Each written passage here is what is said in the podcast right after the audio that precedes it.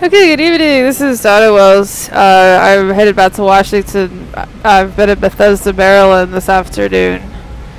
Um, so we're talking about the Middle East and exactly psychological warfare. So um, it's kind of funny, but um, just out west um, and the Navy um, you know, the carrier fleet is called the Nimitz Carrier Fleet. That is uh, Admiral Chester Nimitz. Uh, Chester Nimitz was a Texan.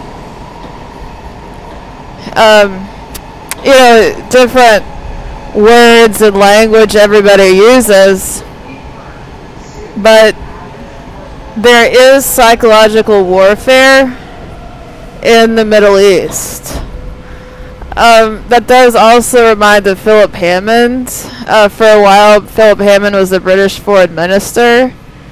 Um, so there's something peculiar about the Middle East, especially in the Middle East. Um, can, are we able to describe psychological warfare in the Middle East? Um, I think um, this does mean it would look like cyber attacks on land positions. Um, in in the very recent landscape, um, uh, you know, missile defense systems, um, specifically, for example, the Turkish military is always wanting to use missile defense systems. Um, you know, if and when the Turkish military is allowed to use missile defense systems. Um, so, you know, in the modern landscape, is psychological warfare similar to missile defense systems. Uh, you know, undeniably, there's been all these plane crashes.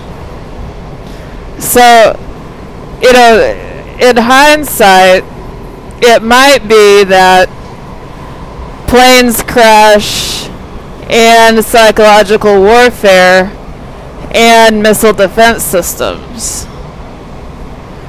You know, the psychological warfare crash planes there's been so many examples recently of planes crashing. Um, this month, there was an American helicopter that crashed um, in the Sinai Peninsula. Um, there's been several examples of Russian planes crashing near Turkey and near the Levant. Um, I think last month or this month, the Serbian plane crashed just in the context of the last six months and the last year, um, but also, of course, the Dutch plane crashed, you know, in Ukraine. Doesn't it seem like the realities of psychological warfare look like missile defense systems, and does that mean the planes crash? So, you know, as there's psychological warfare, does that look like cyber attacks? Does that, you know, is this all kind of the same technology? Um, it might be nanotechnology. You know, to describe what does all this technology look like, you just wonder if it looks like air pollution. You wonder about internet connectivity. Um, just as there's psychological warfare, does that look like missile defense systems.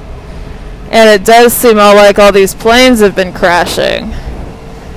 Uh, you know, cyber attacks, psychological warfare, missile defense systems. Does all this look like bad air quality? It does seem like all the same technology. A lot of it is in the Middle East, um, or in the Levant, or in Turkey. So, this is Donna Wells here in Washington, D.C. Have a really great day.